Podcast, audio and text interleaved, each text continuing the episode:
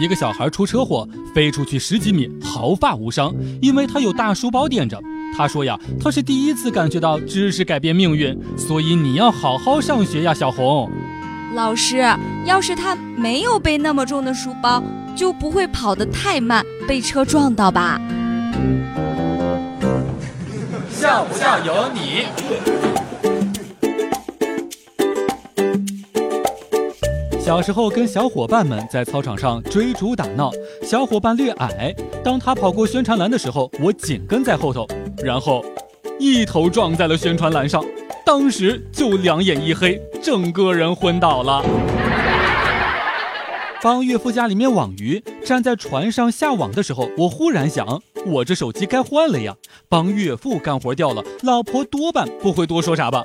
鬼使神差的，我一掏手机，手一滑，手机居然真的掉了，眼看着就要落到了水里，突然唰的一声，旁边伸过来一个网兜，居然稳稳的接住了。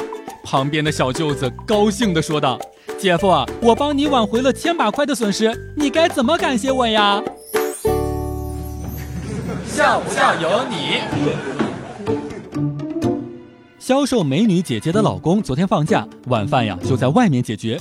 点好了菜之后，服务员问需要什么饮料呢？销售美女姐姐扭头就对着抱着儿子已经做好的老公，习惯性的叫了一声：“哥啊，你要什么饮料？”瞬间整个饭店一点声音都没了。顿了顿，人家才继续吃饭。销售美女姐姐回到桌前，对老公说：“别人呀都在讨论咱们两个人是不是表亲结婚呢？”我的姐姐五年之前生完侄女之后，身材走样，一直没有恢复。今天拿出以前的照片，一边看一边感叹时间的流逝。侄女趴在姐姐的肩膀上问：“妈妈，妈妈，这个大美女是谁呢？”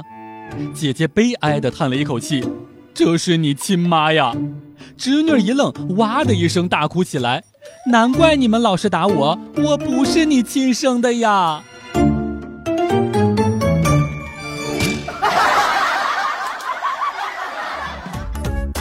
每天两分钟，笑不笑由你。你要是不笑，我就不跟你玩了。